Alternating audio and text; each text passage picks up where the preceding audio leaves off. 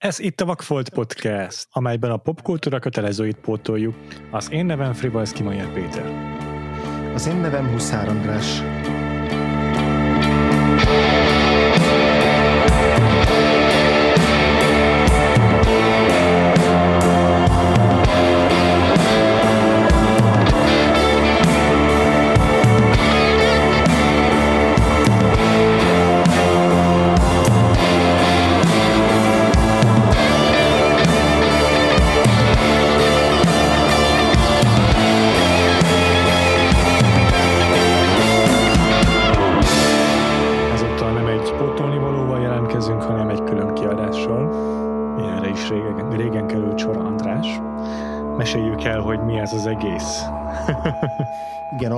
Szó, hogy régen, amíg még nem volt Patreonunk, addig időről időre olyan friss megjelenéseket is kibeszéltünk a podcast keretén belül, amik egyébként nem fértek volna bele a, a Vakfoltnak a tematikájába, ahol ugye elsősorban klasszikusokat pótolunk, vagy hát hiányosságokat, régebbi uh-huh. hiányosságokat, de azért időnként volt olyan aktuális film, ami nagyon izgatott minket, és vagy valamiért nagyon beszélni akartunk róluk, és akkor kivételt tettünk. Ez az, az, az adástípus aztán átkerült a, a paywallunk mögé, a Patreonra, tehát ott havonta, körülbelül havonta, két havonta van kibeszélő adásunk, Viszont most azért költözik vissza egy kibeszélő a rendes feedünkre, mert hogy még márciusban rendeztünk a szintén újonnan, sőt még újabban alapított Vakfolt társalgóban, Facebook csoportunkban egy March Madness bajnokságot, ahol a ahol 64 ö, fiatal színészt, 32 év alatti, vagy épp hogy 32 éves színészt eresztettünk össze egy ilyen nagy egy gladiátor viadalra, hogy ki a legmenőbb ma, és a, a csoport tagjai ö, szavazhattak ezekben a, ö, ezekben a párbajokban, versenyekben, kieséses versenyben, és ennek a bajnokságnak a győztese Florence Pugh lett, és az a nyereménye, hogy egyrészt tartunk a Patreonon egy portréadást, vagyis szentelünk neki egy portréadást, ahol áttekintjük a teljes életművét, meg így róla kiemelten beszélgetünk. Ez ezen a hétvégén hallgatható meg a Patreonunkon.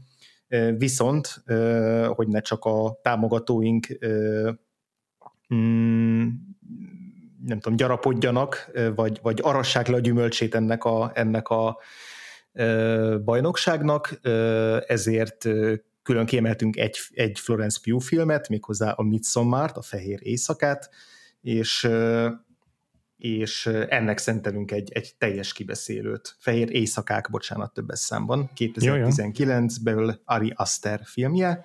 Ja, ja. Úgyhogy er, erről fog szólni ez a, ez a mostani adás. Ezt azért is vezettem fel, vagy vezettük fel ilyen hosszan, mert hogy nyilván beszélünk majd Florence Pugh alakításáról a filmbe, de hogy valószínűleg nem fogunk olyan nagy Florence Pugh kitérőt tenni majd ebben az adásban, hiszen arra, arra lesz egy, egy, egy külön portréadásunk. Inkább erre a, erre a filmre fogunk fókuszálni, szerintem. Így igaz, és nagyon jól összefoglaltad az előzményeit ennek a dolognak. Egyébként azt még hozzátenném, hogy a döntőbe a Florence Pugh mellett a March Madness-ben Anya Taylor-Joy került be, és csupán egyetlen szavazat különbséggel nyert Florence Pugh, és úgyhogy elég sokáig Florence, ö, Anya Taylor-Joy vezetett, úgyhogy nem sok híja annak, hogy most a Witch című filmről beszélünk, és nem sok híja annak, hogy róla készült volna a portréadás a Patreonunkra. Ha nagy Anya Taylor-Joy rajongók vagytok, vagy csak simán keveslitek az egy szavazat különbséget, akkor csatlakozzatok a Vagfolt Podcast társalgóhoz a Facebookon, a keresőbe írjátok a társalgónak a nevét, és akkor jelentkezzetek a csapattagok közé. Egyébként tényleg minden héten nagyon jó kis diskurzusok alakulnak ki a csoportban, szóval érdemes csatlakozni. Abszolút egy békés és pozitív közösséget sikerült eddig kialakítani a tagoknak, úgyhogy javaslom, hogy nézzetek rá. A, ha pedig a Florence Pugh portré adásra vagytok kíváncsiak, illetve a Szandrás által emlegetett egyéb kibeszélők érdekelnek, tehát a egyéb friss filmeket kitárgyaló adásaink, akkor a, az emlegetett Patreonunkat a patreon.com per Vakfold podcast oldal alatt fogjátok megtalálni, de Google is kiadja, hogyha rákerestek, és akkor körülbelül heti, nem is tudom, négy-öt adás, havi négy-öt adással szoktunk jelentkezni a Patreonon, pluszban ahhoz képest, amit itt a main feedben hallhattok. Úgyhogy ezzel az adással egy picit most megszakítjuk a vendégévadunkat, ezután egy hét szünet fog következni itt a Vakfoltban, és utána pedig, következik a követke, utána pedig érkezik a következő vendégünk a sorban, és tőle nézünk meg egy új hiányosságot, meg egy új kedvenc filmet. Ezeket uh-huh. majd a társalgóban, meg a Twitteren is bejelentjük, de majd az adás végén erre még visszatérünk. És akkor most ideje elkezdenünk a Midsommarról, vagyis a fehér éjszakákról beszélni. Uh-huh. Ezt láttad ezt a filmet annak idején moziban? Olyannyira, hogy az egyik legjobb mozi élményem volt a Midsommar az úgy életem során szerintem. Ever? Wow. wow. Aha, ja, ja, ja. Arra emlékszem, hogy a, az Ari Asternek az első filmjét, a hereditary azt együtt néztük meg moziban. Igen. Él, élénken él, él bennem a kép, ahogy így, így összekuporodok a, a, a, izé, a, a széken, és így próbálom úgy behúzni a, a fülemet, hogy az ne legyen túl látványos mellettem pedig így érzékelem, ahogy így nem tudom, hogy markolod de a karfát, de hogy biztos, hogy valami, az, azt az energia, a karfal markoló Igen. energiát érzékelem felőled, Igen. úgyhogy az egy, ilyen, az egy ilyen közös, nem tudom, két órás full feszültség volt ez a film. Igen, azt élveztem, hogy mennyire beszarok azon a filmen, hogy mennyire beszaratós. az is szuper mozi volt. Uh-huh. A Midsommar más értelemben volt nagy élmény, ott inkább a egy picit, picit teremben néztem a művészmoziban, és szinte sugárzott felém a közönségnek a megvetése, amit a mozivászon iránt tápláltak. igen, igen. Nagyon igen, élveztem. Van, van, van, vannak ezek a, ezek a típusú filmek, ahol ahol így, így, így igen pontosan érezni, hogy mi az, ahol, ahol, a, ahol a gyűlölet így elhatalmasodik, a, a, és mely, melyik az a pont, amikor így elhatalmasodik a gyűlölet a nézőközönségen. Nekem az a Terence Maliknek a, a The Tree of Life, az életfája volt ilyen, amit a, a sugár, sugárban néztem meg teltházzal, és valószínűleg többen, többen ültek be Brad Pitt neve miatt, mint ahányan tudták, hogy milyen jellegű filmre ülnek be, mert, mert ott, ott így nekem például tök nehéz volt elvonatkoztatnom attól, hogy nekem tetszik a film, de közben érzem, hogy, hogy körülöttem mindenki így, így, így, így sugározza a gyűlöletet. És akkor természetesen arról is fogunk beszélni a mai adásban, hogy tehát hogy külön, külön foglalkozunk Florence Pugh alakításával, ha már végül is miatt a került szóba Persze. a Midsommar.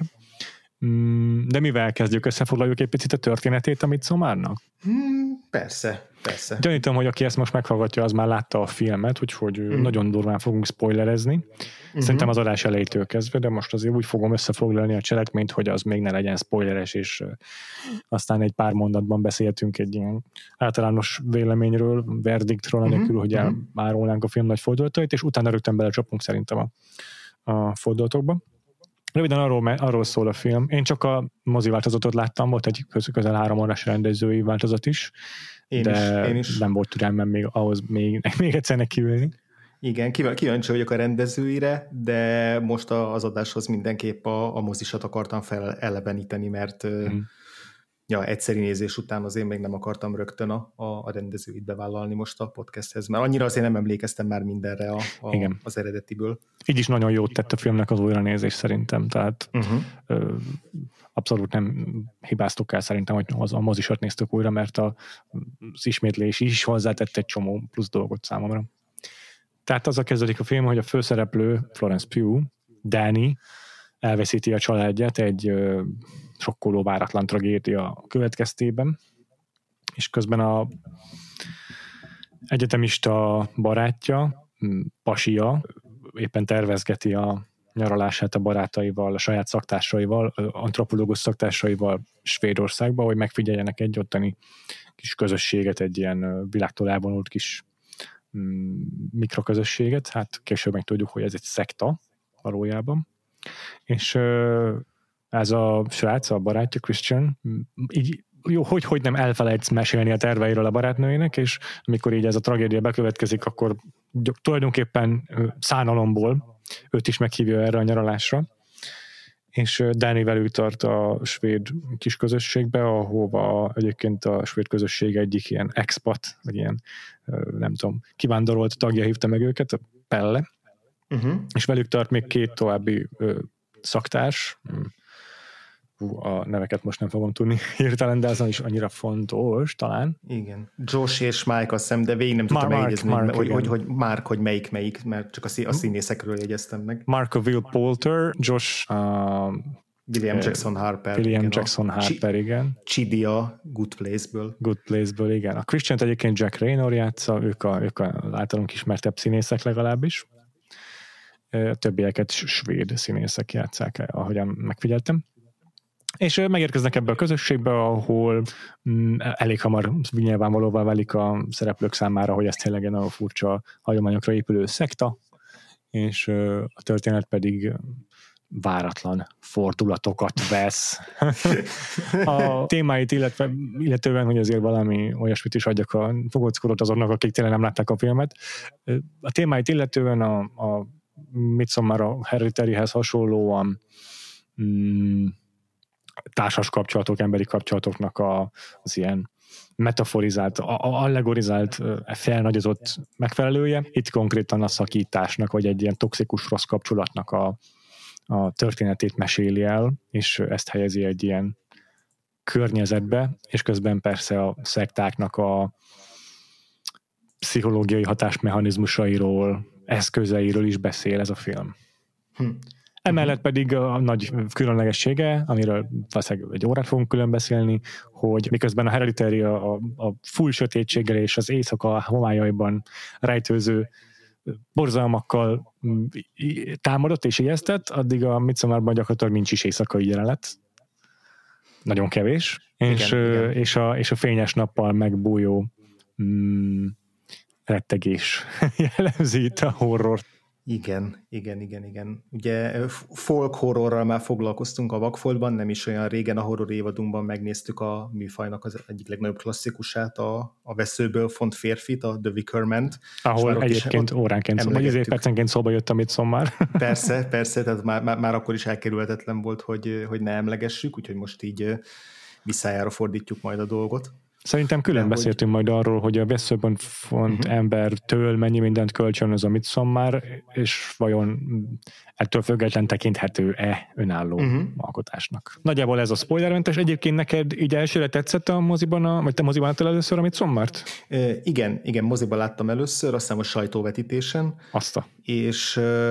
Na és hogy, és, hogy reagált a közönség? Mm, hát az mindig nehéz megállapítani azért a sajtóvetítésen a közönség az, az, az, az főleg drámai filmeknél az, az azért általában hogy mondjam, kimértebben reagál, a, a, a, vagy, vagy, vagy nehezebb megfejteni a, a, a, a reakcióit. Uh-huh. De itt biztos, hogy nem volt olyan érzésem, hogy így na, a közönség az így gyűlöli. Ellenben én, én sokkal ambivalensebb voltam a filmben, mint például most az újranézésnél. Tehát amit mondtál, hogy segített az újranézés a, a filmen alá húzni, vagy hangsúlyozni dolgokat, nekem most egyértelműen nagyon-nagyon sokat hozzátett a, ahhoz, hogy, hogy, hogy még jóval pozitívabbra értékeljem, mint, mint elsőre. Elsőre azt éreztem, hogy van benne egy csomó baromi érdekes dolog, de valahogy úgy nem, nem tud hatni rám. Tehát, hogy úgy, úgy nézem, de ilyen végig ilyen külső szemlélőként maradok, miközben pedig látom, hogy te van olyan katartikus jelenetekkel, meg, meg egyébként nagyon jól bánik azzal, hogy a főszereplőnek a, a, az érzelemvilágát, meg érzéseit, meg, meg, meg szorongásait, frusztrációit, traumáit ábrázolja, de hogy nekem ez ilyen ábrázolás szinten maradt az első nézésnél. Néhol így ilyen vontatottnak éreztem, viszont végig baromi jól szórakoztam rajta ezzel együtt. Tehát, hogy első nézésre nekem sokkal meghatározóbb volt a, a humora a filmnek, mint a drámai része, és igazából nem tudom megmagyarázni, hogy miért, mert most második nézésre a drámai része is nekem tökéletesen működött, teljesen jól, és, és abszolút tudott hatni rám, és beszippantott úgy, ahogy a moz, pont a moziban nem szippantott be. Erre csak így nem tudom, két elméletem van, az egyik az, hogy, hogy ez miért nem történt akkor meg, a, az egyik az, hogy akkor még túlságosan arra fókuszáltam, hogy mi fog történni, és, és ugyan vannak a filmben cselekménybeli fordulatok, meg fontos benne a, a, a cselekménynél, hogy így, hogy így mi fog történni, de hogy ezeket az elemeket sokkal lassabban adagolja a film, mint talán, mint amennyire, nem tudom, számítottam rá, a franc tudja, mert azért Hereditary fölkészített, hogy milyen jellegű filmre számítsak. A, a másik gondolatom, vagy másik ötletem meg, hogy, hogy a nyitó jelenet az annyira brutális érzelmi sok, a, a prológus, és annyira megterhelő, hogy, hogy lehet, hogy ott engem én automatikusan beindultak ilyen, tudom, én védő mechanizmusok, hogy így, hogy, hogy így ez annyira, annyira, annyira durva volt, és annyira meg, meg, megrendítő, hogy ott így, ott így lezárt bennem valami ilyen érzelmi csap, ami aztán így nem engedte, hogy, hogy tovább haladjak a filmmel. Egyszer-kétszer volt ilyen élményem, a Saul fiánál volt ez nagyon, nagyon, nagyon emlékszem erre, ahol így leeresztett ez a, ez a zsilipkapu, és így máig nem tudom, hogy azért mondom azt, hogy ez egy jó film, de nem, nem, nem tudom, imádom, mert, mert, mert ténylegesen így gondolom, vagy egyszerűen csak azért, mert, mert volt egy ilyen érzelmi védelmi reakcióm rá, amit nem tudtam kontrollálni. Szóval Szóval ezekkel a gondolatokkal futottam most neki, és most így, hogy nem ért felkészületlenül a nyitó jelenet, hanem hogy tudtam, hogy mire számít, csak fel tudtam vértezni magam rá, és pluszban tudtam, hogy mi fog történni a filmben, most sokkal jobban tudtam fókuszálni, meg koncentrálni arra, hogy így érzelmileg hol kapcsolódok a filmhez. Szóval ez nekem most egy nagyon érdekes élmény volt így végignézni, és nagyon pozitív. Hm, marha jó, mert nekem is százszerzelék ugyanez volt a benyomásom elsőre is a filmmel, meg, meg, a, meg a mostani élményem is tök hasonló volt. Elsőre én nagyon jól szórakoztam azon, hogy mennyire perverz ez a film, és mennyire öröményt leli egy csomó szadizmusban, és nem a, a konkrét véres zékre gondolok, hanem a karakterekkel, ahogyan bánik. Igen. A mostani nézésnél pedig nekem is valószínűleg amiatt, hogy elmúlt az első film, első élménynek a sok hatása, meg, meg, én so, meg, hogy, meg az, hogy én sem a fordulatokat vártam, vagy nem a, nem a cselekménynek a, a, a rejtegyeit próbáltam kibogarászni. Így jobban tudtam fókuszálni Danny karakterére. Az uh-huh. is mhm. segített, hogy a másod, az első nézés nek a legvégére áll össze, hogy miről is szól ez a film szerintem. Igen, igen. És úgy, hogy már tudod, hogy mire fog kifutni a karakterív, és mi a, mi a témája a filmnek, mi az, amit, amit állít, úgy már sokkal jobban el tudsz veszni azokban a jelekben, amikkel szépen fölépíti a, a, a, a, ezt, a, ezt a végső katarzist, amelyben összefonódik a főszereplőnek a gyásza, és a szektának a, az a funkciója, hogy abban az ember főleg az érzelmi labilis ember hogyan találja meg a maga helyét. Tehát az első nézésre ez, ez, ez cselekmény szinten esett le, cselekmény szinten működött, de egy másodikra már sokkal jobban feltűntek azok a azok az eszközök, amelyeket az Ari Aster használ ahhoz, hogy ezt az egész témáját hogyan járja körbe, és hogyan építi fel, mint egy ilyen komplet érvelési rendszert. De uh-huh. és egyébként nagyon sok mindenkinél vettem észre azt, amit mondasz, hogy elsőre így nem működött annyira a film, vagy hogy nem sikerült a karakterekkel annyira azonosulni, vagy nem tudom pontosan. Ezt tök sokaknál látom. Igen. És ott olyat is emlékszem egy olyan véleményre, még amikor a film kijött, hogy nem értette, hogy mi a funkciója az elején annak a annak az első 20 percnek, ami, ami, ami előtt vagy elindulnának a faluba, tehát Svédországba, és hogy hogyan kapcsolódik a film későbbi részéhez a, az a tragédia, ami a Danivel történik. Igen. Mert hogy tényleg nagyon hirtelen, egy nagyon ilyen atomcsapásszerű, ezért kapunk ott egy ilyen elemi erőjű tragikus eseményt, és aztán utána na, oly élesváltással következik ez a svéd sztori, de hogyha így, így hogy másodjára néztem, én így sokkal organikusabbnak éreztem a kapcsolatot uh-huh. a kettő között. Én is, igen. Na, tök jó, akkor ebben is igen, nagyon hasonló sőt, az sőt, sőt, ezek között meg, meg az is, hogy most úgy, most úgy klokkoltam, hogy, hogy így, így körül, ugye két és fél órás a film, vagy két óra húsz perces a, a mozis ja. változat, az eredeti változat, és másfél óra után hal meg az első főszereplő, vagyis hát akkor látjuk az első főszereplőt, vagy az első ilyen halálesetet. Korábban is történik már erőszakos haláleset, többször is, de akkor még ugye vagy csak a prológusban a, a Deninek a, a családjáról van szó, vagy így a, a, a kis falubelieknek a rituális feláldozásáról, vagy önfeláldozásáról. Hmm. De az a klasszikus ilyen, nem tudom, slasher jellegű szakasz, amikor a főszereplőinket uh-huh. elkezdik egyesével levadászni, az gyakorlatilag másfél óra után kezdődik el, és akkor se kezdődik el igazán, egy valakit látunk, de addigra az egyikük már nem is él, hanem azt nem is láttuk, hogy az első áldozat az hogyan, vagy első áldozatok hogyan haltak meg, csak azt, hogy egy idő után yeah. már úgy nem, nem, nem, nem tűntek fel. Tehát, hogy, hogy, hogy alkalmazza ezeket a klasszikus horror eszközöket a film, de hogy, hogy sokkal, nem tudom, bújtatottabban, meg, meg, meg kevésbé egyértelműen, kevésbé direkten, mint ahogy egy adott esetben számítanánk arra, hogy na, egy folk horrorba akkor egy idő után elkezdenek majd hullani a, az emberek, és, és, a, és az őrület így, így felfokozódik, de az első másfél óra az, az egyáltalán nem erre fókuszál. Igen. De és hogy, és hogy ja, igen, hogy, hogy, hogy ez se volt zavaró, meg ennél se éreztem most uh-huh. egyáltalán azt, hogy itt, itt az arányok így, nem tudom, kibillentek volna, vagy eltolódtak volna, mert hogy nem ez a lényege a filmnek. Tehát, hogy nem, nem, nem arról szól Aha. a film, hogy itt a, a, arról is szól, persze, hogy a, a ilyen fogalmatlan ö, betolakodó ö, idegenek az, ö, hogyan, hogyan iktat ki ez a közösség, de hogy alapvetően nem ennek a, nem tudom, a, az ezáltal okozott thrillre, vagy ilyen borzong, kélyes borzongásra játszik rá egyáltalán a film. Mert akkor, akkor vetné be már nem tudom a tizedik percbe, vagy tizenötödik percbe, vagy akkor gyorsítaná be sokkal jobban, hogyha az lenne a célja, hogy, hogy ott így, ott így, így élvezettel borzongjunk azon, hogy na vajon melyeküket hogyan nyírják ki a, a, a horgának a, a polgárai. Ebben is hasonlít, a, ebben a dramaturgiában szerintem kifejezetten hasonlít egyébként a Wickermanre, és akkor mm, nagyjából ezzel a, ezzel a mondattal, amit mondtál, leizárhatjuk a tulajdonképpen még spoilermentesnek tekinthető szakaszt, mert uh-huh. gyakorlatilag csak olyanokat árultunk el a filmből, amiket egy horrorból ki lehet következtetni. De mostantól azért már biztos, hogy merészebbek leszünk, és akkor a Wicker Man összehasonlításra szerintem gyorsan megegyhetjük, uh-huh. mert hogy az adásból, amikor a Wicker, a Wicker Man-ről beszéltünk, a veszőből font emberről beszéltünk, akkor tényleg 5 percenként hivatkoztunk, amit szommára körülbelül teljes egy az évben szereplőket lehetne megfeleltetni két film között, meg ilyen momentumok nagyon-nagyon hasonlóan ismétlődnek meg a két film között.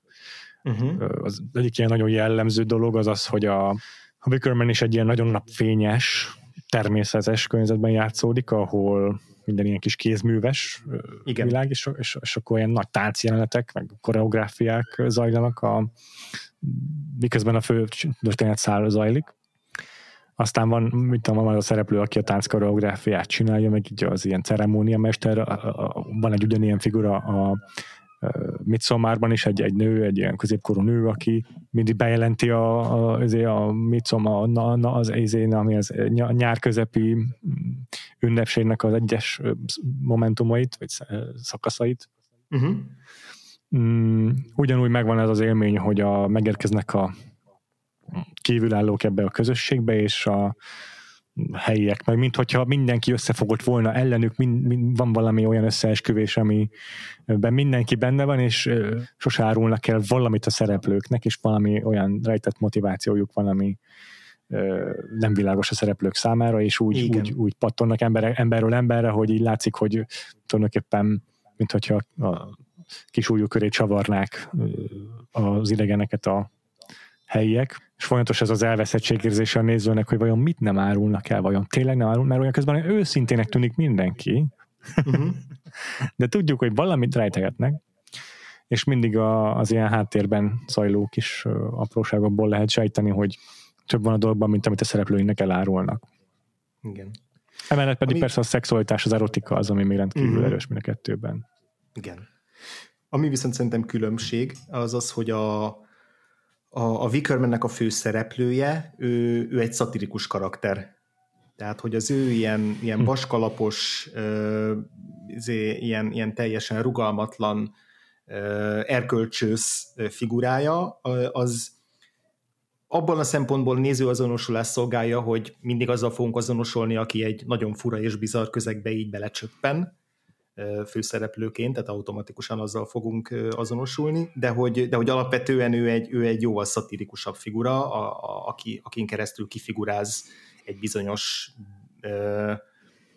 hát szerintem mondhatjuk, hogy ilyen brit mentalitást, és, és aztán a film végén pedig, pedig átfordul ugye az egész valódi horrorba, meg valódi, valódi tragédiába, meg drámába, és ott nem nevetünk már a főszereplőn, meg a főszereplő végzetén, de ebben a filmben pedig a, a főszereplők csoportjából sok mindenkire szerintem elmondható hasonló, hogy, hogy így kicsit ironikus vagy szatirikus éllel fordul feléjük, itt a, főleg a, a baráti társaságnak, így az antropológus hallgatók társaságnak a, a kevésbé empatikus figuráira igaz ez, de hogy a főszereplő, a, a Danny, azzal egyértelműen azonosul a, a film, és, és a azonosulásra nem tudom, invitál a, a néző részéről is, legalábbis én, én úgy érzem, hogy ő hogy az ő traumái, az ő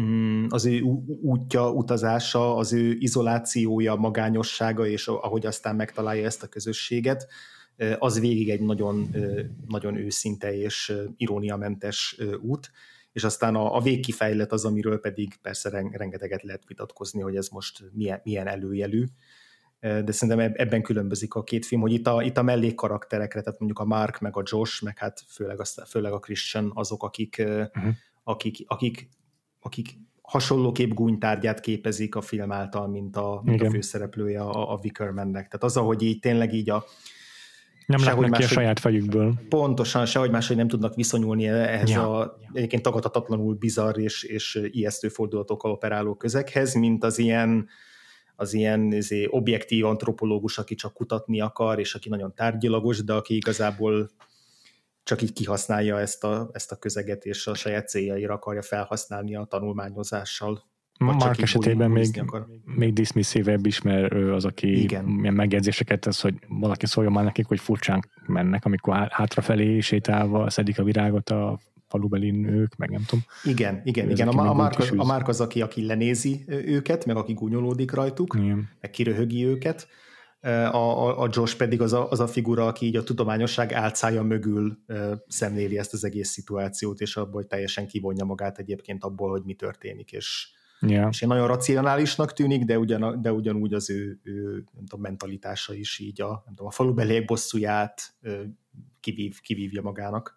Uh-huh, persze, hiszen ő meg uh, tényleg a tudomány álcája mögött igazából ezzel a megfigyelési vagy azzal, hogy megfigyelni kíséreli ezt a közösséget, azzal így az, azt, azt képviseli, hogy ő az, aki a magasabb rendű, magasabb értelmi rendezővel érkezik ide, és, és megnézi ez, ezt a barbár kultúrát tulajdonképpen. Jó, nem biztos, hogy egyértelműen lenézi a hargát, de, de azzal, hogy így nem adja meg a tiszteletet például a szent könyvüknek, uh-huh.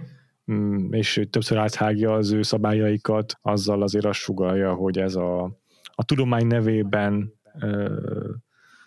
mégiscsak, mégiscsak lehet tiszteletlen lenni ezekkel a, ezek az emberekkel. Igen, igen. Hát ő, ő úgy szemléli ezt az egészet, hogy akár kimondva, kimondatlanul, de ő akar lenni az az akadémiai vagy tudományos Igen. életbeli szupersztár, aki így a világ elé tárja Igen. ezt a rejtett kincset, amit így ő fedezett fel. Tehát, hogy ez, igen, ez, az ego vezérlé szól, abszolút, uh-huh. abszolút az ego vezérlé, igen. igen. És az a, a legérdekesebb szerintem egyébként ebben, a, ahogyan ezt az Ari Aster fölfesti, hogy a Wickerman-nel szemben, ahol ez tök egyértelműen egy nagyon gunyoros körterábrázolással jelenik meg. Itt a Midsommarban sokszor ezek a karakterek annyira visszafogottan reagálnak, annyira nem harsányan vannak fölfestve, hogy szinte nem is veszed észre. Első nézésre nem is biztos, hogy észreveszed azt, hogy a karakterek éppen seggfejként viselkednek. Igen, igen, igen. De, igen. A, de, a, sokkal, sokkal ki, sarkosabbak vagy kielezettebbek az, hogy mennyire prűd a főszereplő, és hogy és mennyire, mennyire arrogáns. Ilyen, arrogáns, és hogy a, a szigetlakók pedig ugye mennyire ilyen erotikusak, vagy mennyire, ja. mennyire ö, hágják át a megszokott normákat. Ja, igen. Itt pedig pont azáltal, hogy a szereplők így néha úgy reagálnak ezekre a ezekre a durva normaszegésekre, amik, amiket itt a, itt a horgánál látnak, például a, a, a szikláról le, levetődő rituálénál, ami az első ilyen igazán durva dolog, aminek a szemtanúi, uh-huh. hogy, így, hogy így rögtön így elkezdik így relativizálni, hogy hát ez végül is csak egy szokás, ezt úgy meg kell yeah. érteni, yeah. biztos nálunk is vannak ilyen fura szokások, az, hogy mi idős otthonba zárjuk a, a, az öregeket, tehát az nem, nem, az, az, az, az nem fura, az biztos nekik lenne fura, tehát hogy rögtön uh-huh. így mhm. elkezdik így nagyon értelmiségi, intellektuális módon így uh-huh. keretezgetni a, a, a dolgot, miközben így mondogatják, hogy jaj, jaj, de azért, azért ez para, azért ez, ezért, de hogy, de sokkal jobban kiborul rajta mondjuk az a másik kívülről hozott fiatal pár, akik, a, aki, aki nem a főszereplő csapatnak a, a, a tagja, vagy akik nem a főszereplő csapatnak a tagjai, akiket egy másik, másik falubeli hozott. Ugye az a, az a, az a, az a pár, akik, akik ott ja. teljesen kiborulnak, nagyon látványosan kiborulnak a, a, a szertartáson, és aztán el is, el is akarnak viharzani, aztán ugye, mint tudjuk, ez nem sikerül nekik. Uh-huh, igen, tényleg és hát a, a főszereplőnk de pedig szintén nagyon brutális érzelmi hatást gyakorol, csak hogy, csak hogy ő, ő, ő, ő nála ez, ez ugye befelé omlik össze, és nem kifelé, mert hogy őt a saját traumájára emlékezteti ez a haláleset. És akkor ez a fő eltérés a, a Wickermannel, amivel szerintem meg is fogalmazhatjuk azt, hogy ez a film azért nem csak egy Wickerman rip-off, uh-huh. hogy Danny karaktere ö, egy azonosulható figura, és ö, és az ő útja az sokkal hangsúlyosabb, mint a, a Christiané mondjuk, akinek a karakteréve a filmben az sokkal inkább hasonlítható a Wickerman főszereplőjéhez. Uh-huh. Tényleg, és a igen. A Danny pedig ö, ö, sokkal inkább nézőponti karakter, sokkal inkább pozitív szereplő, és az ő behozatalával ez egy, ez egy teljesen új szintre emelkedik ez a történet, egy teljesen új értelmezést nyer, uh-huh. és ezzel már is legitimálja szerintem az egész Midsommar-t. Abszolút, abszolút, teljesen egyetértek. Szerintem akkor, akkor bele is mehetünk jobban abba, hogy, hogy miről szól így Deninek az útja, meg hogy miért, miért Aha. izgalmas ez. Jó, jó, jó. Én például tökre nem emlékeztem, hogy a film legelején tényleg ennyire hosszan megismerjük az ő mm, viszonyát a családjával, a testvérével, és hogy ennyire uh-huh. szépen meg van alapozva az a tragédia, amelyen indul a film. Tehát, hogy hosszasan csetelnek a lányjal, telefonál a Christian-nel, hogy most mit csináljon, Igen. és már ott elkezdeli, elkezdi így gaslightingolni a Christian, hogy, hogy hagyjad már, biztos nincs semmi komoly baj, folyton csak túlagódod magadat, és már ott megindul ez a, ennek a dinamikának a, a, a, a felfestése, hogy a Christian az, aki le, e, e, e lenéző, vagy hogy mondjam, dismisszív a Dannyvel, meg a Dannynek a lelki problémáival. Danny meg ö, elég komoly lelki válságon megy át és, és én teljesen elfelejtettem, hogy ez már ilyen, ilyen, hm. ilyen mélyen ki van fejtve a film legelejétől kezdve. Igen, igen, én sem, én sem emlékeztem teljesen, hogy mennyire hosszúak ezek a párbeszédek, csak így magukra, a, a főbítekre emlékeztem hm. belőle, hm. Aha. de az, hogy itt tényleg ennyi, ennyire hangsúlyosan, ö, átélhetően azonnal megjelenik az, amikor, az, amikor amikor érzed, hogy valami nagyon nem stimmel, vagy hmm. még nem is csak az, hogy megérzi, hogy, hogy itt valami katasztrófa van, hanem egyszerűen csak valamitől nagyon fél, meg valami ér, érthető módon felzaklatja a testvérének hmm. az üzenetei, amik tényleg ilyen, ilyen, ilyen nagyon ijesztőek. És, hogy, és hogy nyilván ő, az, az, ő a családjában, akinek mindig józanul, racionálisan kell viselkedni, ő az, aki támaszt nyújt a, nem tudom, yeah. a szülőknek, a testvérével szembe, vagy a testvérének, tehát hogy ő, ő az, aki, aki aki a felelősség a családjában, és hogy így, így nincs olyan ember, aki, akire ezt így kiereszthetné ezt a, ezt a gőzt, vagy akin, akin így, így, így feloldhatná. Tehát, hogy, ami, hogy e, e, ezt próbálja meg a Christiannel, de hogy tök jelzésértékű, hogy, hogy csak másodszor hívja föl. Tehát először előveszi a telefont, kikeresi a névjegyzékbe, és aztán visszateszi. Nyilván azért, mert hogy jaj, most nem wow. akarom már megint zaklatni, mert úgyis azt fogja mondani, hogy túl ja. magam. Tehát, hogy megvan hát már, mindig már arra gondol, hogy ő mi, igen, mert mindig arra gondol, hogy a Christian, csak a Christian ne zavarja ez, meg csak a Christian nem arja már magam mellől. Igen, igen, igen. Ő, ő meg a maga passzív-agresszív módján abszolút ezt így érzékelteti is. Pontosan. Igen, igen. igen.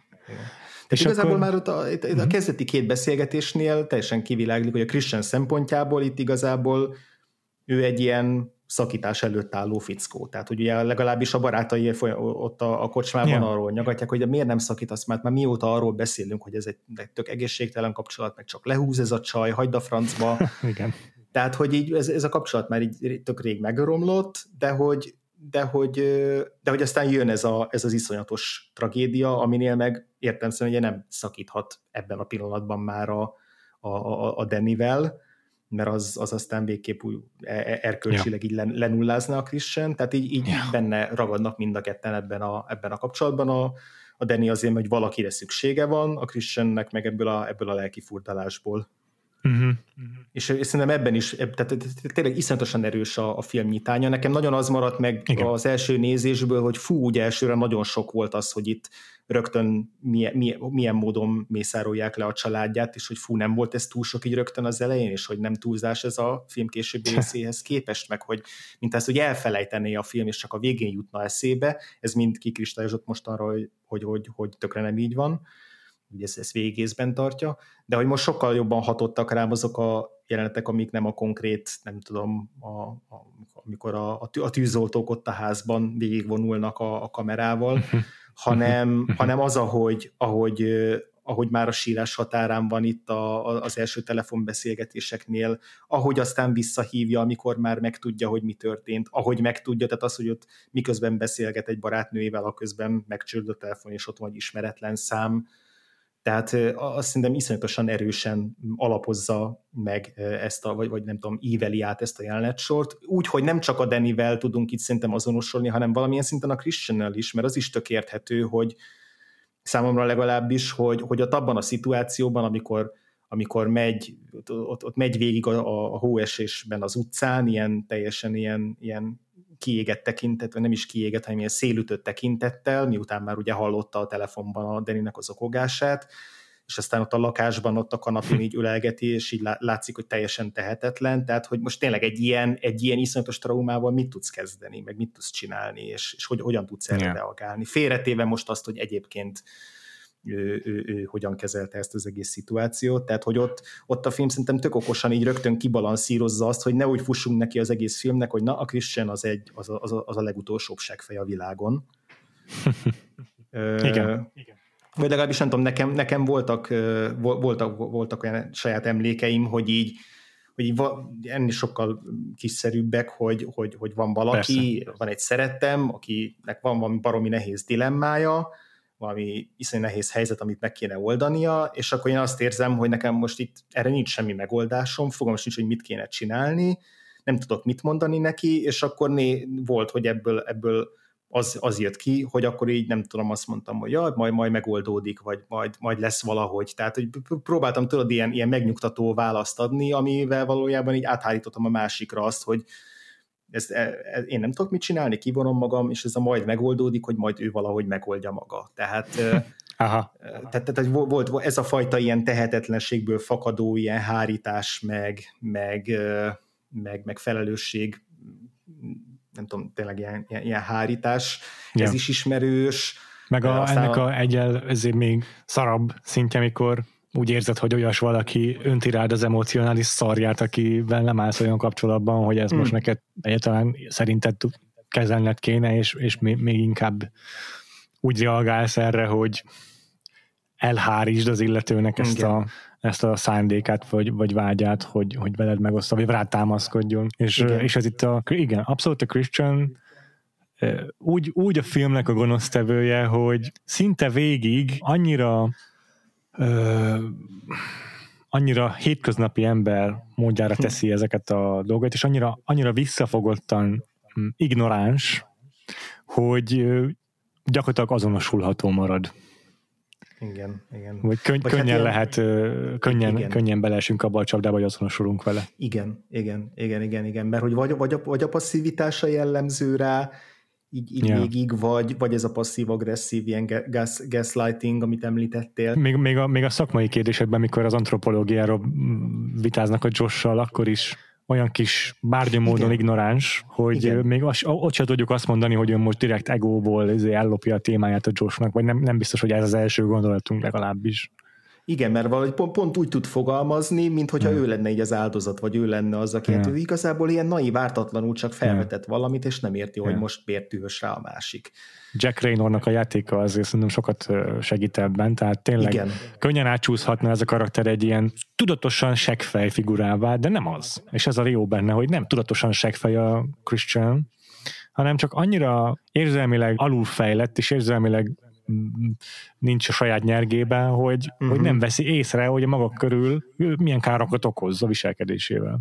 Igen, igen, igen, igen. Ott a, a, a nyitó jelenet sor után, ahol, ahol először tényleg így nagyon már látványosan előjön az, hogy, hogy milyen lesz végig a viselkedése, amikor, amikor a, az a közös, közös ilyen nem tudom, bulin így, így kiderül a, a Denis számára, hogy, hogy elutaznak Svédországba a többiek, vagy hogy beszéltek Igen. róla, ugye így fogalmaz a, a Christian, és akkor utána, amikor hazamennek, és ott van az a veszekedés, ami egy ilyen megint csak szerintem tök-tök élethű, meg nagyon-nagyon jól, jól kimért ö, ö, veszekedés, hogy, hogy hogyan, hogyan fordítja át a Deninek a teljesen jogos és érthető dühét a kétségei által abba, hogy a végén még ő szabadkozzon, hogy megsértette a, a, a Christian-t, mert hogy, és, és, és, és hogy ebbe, ebbe is benne van az, amit te mondasz, hogy ez nem egy ilyen tudatos szemét manipulátor, hanem, hanem így a, az insecurity meg a, meg a meg az ilyen kicsinyesség, meg, meg, uh-huh, meg, meg, uh-huh. meg az érzelmi, nem tudom, szegényesség az, ami, az, uh-huh. ami ezeket, ezt a fajta ilyen viselkedésmódot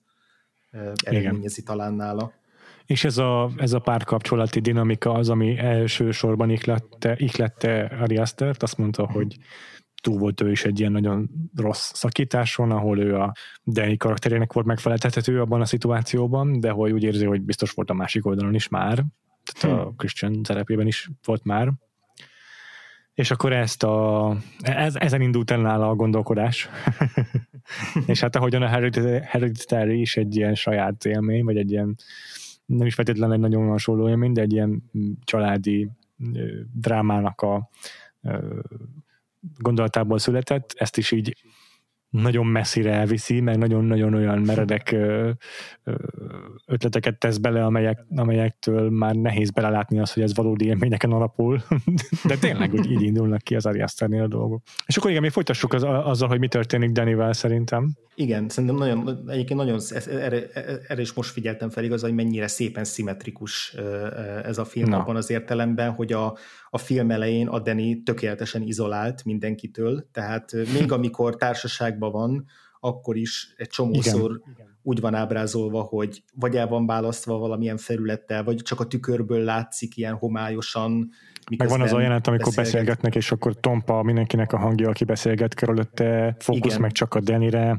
csak a Deni körül éles a fókusz. Igen, vagy amikor van egy másik jelenet, amiben a, a csak a, a Christian van közösen, és akkor meg a, azt hiszem, hogy talán háttal nekünk a Danny és a Christian pedig a, a ja nem, a Danny szemben áll, és a Christian meg a tükörben látjuk valahogy hm. mellette, de hogy ott is úgy hm. nagyon szét vannak választva. Tehát, hogy folyamatosan és nagyon, nagyon konzekvensen elszigeteli a Denit a, a, a környezetétől a film, és hogy abban, abban nagyon szépen szimmetrikus, hogy ugye a Deninek az útja az az, hogy hogyan talál rá egy közösségre, amiben megtalálja azt az empátiát, meg azt a feloldozást, ami, ami hagyja megélni, és érvényessé teszi a, az érzéseit, és a film végére pedig a, a Christian az, aki tökéletesen izolálódik mindenkitől, elveszíti a sorban a, azokat, akikkel odaérkezik, a végén, amikor ugye az utolsó vacsorán ott, ott ülnek, akkor már tök egyedül van egy teljesen más színű ruhában, mint mindenki más, te tökéletesen kilóg onnan, ott, ott már csak így, így terelgetik, vezetik a, a, a sorsa felé, tehát addigra ő, ő maradt tökéletesen magára,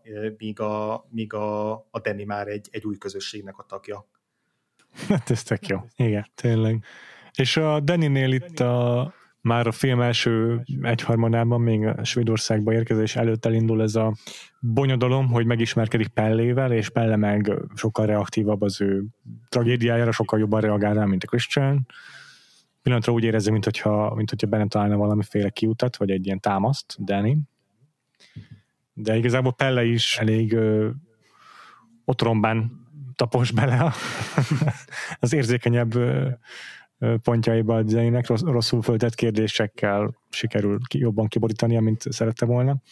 És, és aztán amikor megérkeznek Svédországba, akkor pedig mm, úgy válik egyértelművé az, hogy ez az egész családi tragédia, ez folyamatosan motoszkálni fog a filmben, illetve vagy fontosan a film gerincét fogja képezni, az, az, ott válik egyértelművé, hogy amikor először begombáznak, uh-huh. akkor Will Porternek a karaktere, a Mark mondja, hogy, hogy, hogy ti olyanok vagytok nekem, mint egy család, és a család szó hallatán rögtön Deniben az emlékek felhorgadnak, és annyira kiborul, hogy, hogy el kell vonulnia, talán még hányni is, vagy nem tudom, de hogy így tényleg teljesen Igen. Ki, ki kell magából.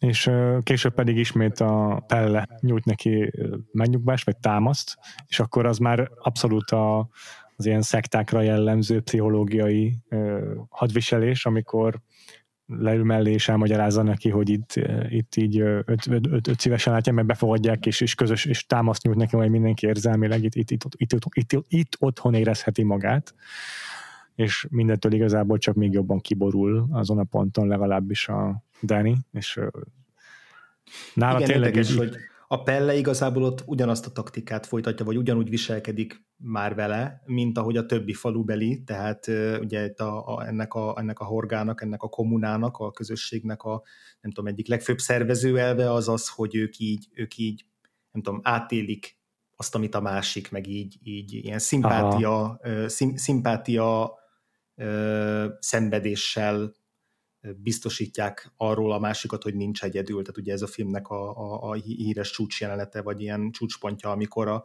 film végén még egyszer a, a Christian miatt még egyszer kiborul a, a, a Danny, és akkor hirtelen kiszakad belőle a, az összes gyász, meg az összes, összes fájdalom, és akkor körülveszik a, a, a horgabeli nők, és együtt sikítanak vele. Tehát, hogy, hogy ez a fajta ilyen, ilyen a, a szenvedésnek, a halálnak, a fájdalomnak a, a, a megosztása, ami, ami miatt igazából a Danny egy jó, jó alany arra, hogy nem tudom, beszervezzék ebbe a, kommunába, vagy hogy ő is, ő is a tagja legyen a film végére, hogy, hogy ha ugyanezzel próbálkozik a Pelle is, de hogy így hát igazából nem tudom, hogy az azért nem válik ebbe még annyira, mert hogy, mert hogy ő egy férfi, és akkor ott néha úgy tűnik, mintha ez ilyen közeledés lenne, tehát még mondja is neki a Deni, hogy jaj, Christian yeah. meg ne lásson minket, mert mi van, ha most pont betoppan, és vagy, vagy az is, hogy csak azért, mert ő ott egyedül nagyon tényleg ilyen otrombán hat, amikor, amikor, amikor ő úgy egyedül mondogatja neki, hogy hát az én szüleim is izé elégtek elevenen, és tudom, mit érzel. De hogy a, a film végén, amikor pedig már a, a nem tudom, a, a falu vagy a kommunának a nő tagjai azok, akik között igazán megtalálja magát, akár amikor ott a májusfát körbe táncolják, akár itt a már említett jelenetbe, hogy, hogy valahogy közöttük jobban fel tud oldódni talán, tehát hogy, hogy ugyanaz a nem tudom, stratégia, vagy ugyanaz a az az eszköz az akkor tud igazán hatni, míg korábban még vagy túl korai volt, vagy épp nem a megfelelő ember próbálkozott nála. Hmm, igen, hát ez valószínű, hogy mm, kicsit átéltünk ezzel kapcsolatban magára a szektáknak az ilyen uh-huh. működésére szerintem. ez valószínűleg pontosan ez a, a szektáknak a, a a lényege, vagy a, a működése, hogy hogy bevonnak, behoznak valamilyen apró ártalmatlanak tűnő ö, ö, kis, nem tudom, meghívással, és aztán folyamatosan kapod az ingert, hogy itt neked mennyire jó, meg mennyire gondoskodnak rólad, és mennyire együtt éreznek veled itt az emberek, mennyivel több szeretetet kapsz itt, és támaszt, mint a külvilágban, ahonnan valamiért mégiscsak elmenekültél. Uh-huh. És akkor ezt, ezt súlykolják, ezt hangsúlyozzák, ezt ismétlik számodra, és, és így végül apránként megtörnek, letörnek a, ezek a ilyen gátlásaid, vagy nem is gátlásaid, de ezek a, ezek a személyes védőfalaid, amelyek ö, esetleg addig távol tartottak attól, hogy, hogy úgy érez, hogy otthon vagy és megadod magad lelkileg ennek a közegnek. Igen, érdekes, hogy nagyon sokféle értelmezést olvastam erről a filmről, meg sokféle keretben elemezték mondjuk a befejezést. Biztos, biztos az is segített abban, hogy, hogy most már magasabbra értékeljem a midsommar hmm, hogy ennyire, ennyire gaz, gazdag, gazdag a text része, hogy ennyi minden keretbe bele lehet illeszteni, mert igen, nyilván a, a szekta, szektás keret az egyik, egyik elsődleges, de, de azért olvastam jó néhány olyan, olyan értelmezést is, ami inkább azt húzza alá, metaforikus, illetve ilyen lélektani belső szinten, hogy, hogy, hogy hát a Deninek ez, ez, ez valóban egy, egy, egy új otthon, meg egy olyan közösség, ami, tehát hogy az a fajta fel, felszabadító erő, ami, ami ö, amiben ő megleli a közösséget, hogy ez, ez nem egyértelműen negatív színezetű. Tehát, hát igen, ez, ez, ez nagyon furcsa. Ez egy nehéz hogy, kérdés. Hogy láttam én is, hogy sokak számára pozitív a film befejezése. De hát szerintem egyértelmű, hogy Ari Aster nem pozitív, ez nem egy happy ending. Ari Aster nem happy endingként írta meg ezt. Szerintem attól jó, hogy itt tényleg nagyon egyszer, tehát egyszerre lehet értelmezni mind a kétféleképpen. Tehát én, én számomra nem egyértelmű happy end egyértelműen, viszont nem is egyértelmű bukás történet, vagy valamiféle tragédia. Tehát, hogy nálam a, a kétség valahogy egyszerre működik, és így egyszerre erősíti magát, mert nem tudom, külsődleges szemlélőként teljesen aláírom a, a szektás részét, és én nem is csak aláírom, hanem, hanem, hanem teljesen a maga film is aláírja azt az értelmezést, hogy hogy, hogy itt egy, egy, egy szekta tagjává válik, egy, egy olyan szekta tagjává, ahol nem csak ilyen ártatlan kis, izé, nem tudom, erotikus vagy, vagy, vagy ilyen bolondos izé, szertartások meg rituálék vannak, hanem, hanem sokkal véresebb és erőszakosabb esetek, gyilkosságok képezik a részét ennek a, ennek a, a horgának a, a az életének. de hogy közben meg a film meg annyira azonosít a, a Danny-vel, és annyira és a, film, nem tudom, több mint két órán keresztül, vagy igen, több mint két órán keresztül annyira, annyira erős és, és szuggesztív az a fajta érzelmi elszigeteltség, izoláltság és fájdalom, ami a, ami, ami a Deninek a lelki állapota, meg mentális, vagy, vagy ilyen headspace-e, amiben mi is benne vagyunk végig a filmben, hogy hiába tudom azt mondani, hogy igen, pont ez az, amit mondjuk kihasznál ez a, ez a horga, de közben mégis bennem van az az érzés, hogy de milyen jó, hogy végre van valaki, aki megérti, meg aki együtt érez vele. Tehát e, e, erre gondolok abban, hogy van egy ilyen kettős, tök jó ilyen, ilyen kettős vegyes érzés, nem is vegyes, hanem két látszólag egymásnak ellentmondó dolog, ez az egyik lehetőség, a másik lehetőség, hogy én nagyon könnyen alkalmas lennék arra, hogy egy szekta beszervezzen. Ez is, ez is simán elképzelhető, hogy, hogy egyszerűen ezért tudok jobban azonosulni azzal az örömmel, amit a, amit a, vagy a megkönnyebbüléssel, amit a, a Danny érez a film végén, de a, a, az utolsó snitnél az a mosoly az, az, az egész biztosan egy nagyon egyszerre hátborzongató és, Igen. és, és, és közben ilyen, nem tudom, katartikus pillanat. Ez így igaz, szerintem katartikus és hátborzongató. Én azért nem, benne azért nem jelent uh, ilyen ambivalens érzést azt, hogy ez a, ez, ez a film most negatívan fejeződik ebbe, vagy happy end mert, mert úgy gondolom, hogy a film elégszer aláhúzza azt, hogy amit ez a szekta művel, hogy így elteszi lábalól a beérkezőket, és hmm. uh, különböző kreatív módokon kibellezik őket, meg nem tudom. Tehát elég egyértelműen teszi, hogy azért ez nem egy, nem egy uh, pozitív, nem egy teljesen boldog környezet, amely morálisan nem elítélhető. Mm, ha ez jutott róla eszembe, kicsit, kicsit ki fogok ezzel térni a filmről, de ha ez jutott róla eszembe, a, az Another Round, a még egy kört mindenkinek, uh-huh. mert annak is a befejezése az sokakat megütköztetett, hogy itt a, azt most nem akarom nagyon elszpoilerezni ezt a filmet, hiszen ez nem annak a kibeszélője, de a még egy kört mindenkinek is egy ilyen pozitív hang, hangjegyen fejeződik be van egy ilyen nagyon emelkedett ö, szegmense az egész finál, a finálénak, és, ö, és sokaknak ez megütköztető, hogy most akkor ez a film ez mit akar végül is mondani az alkoholfogyasztásról, hogyha ilyen optimista vagy pozitív ö, módon zárul.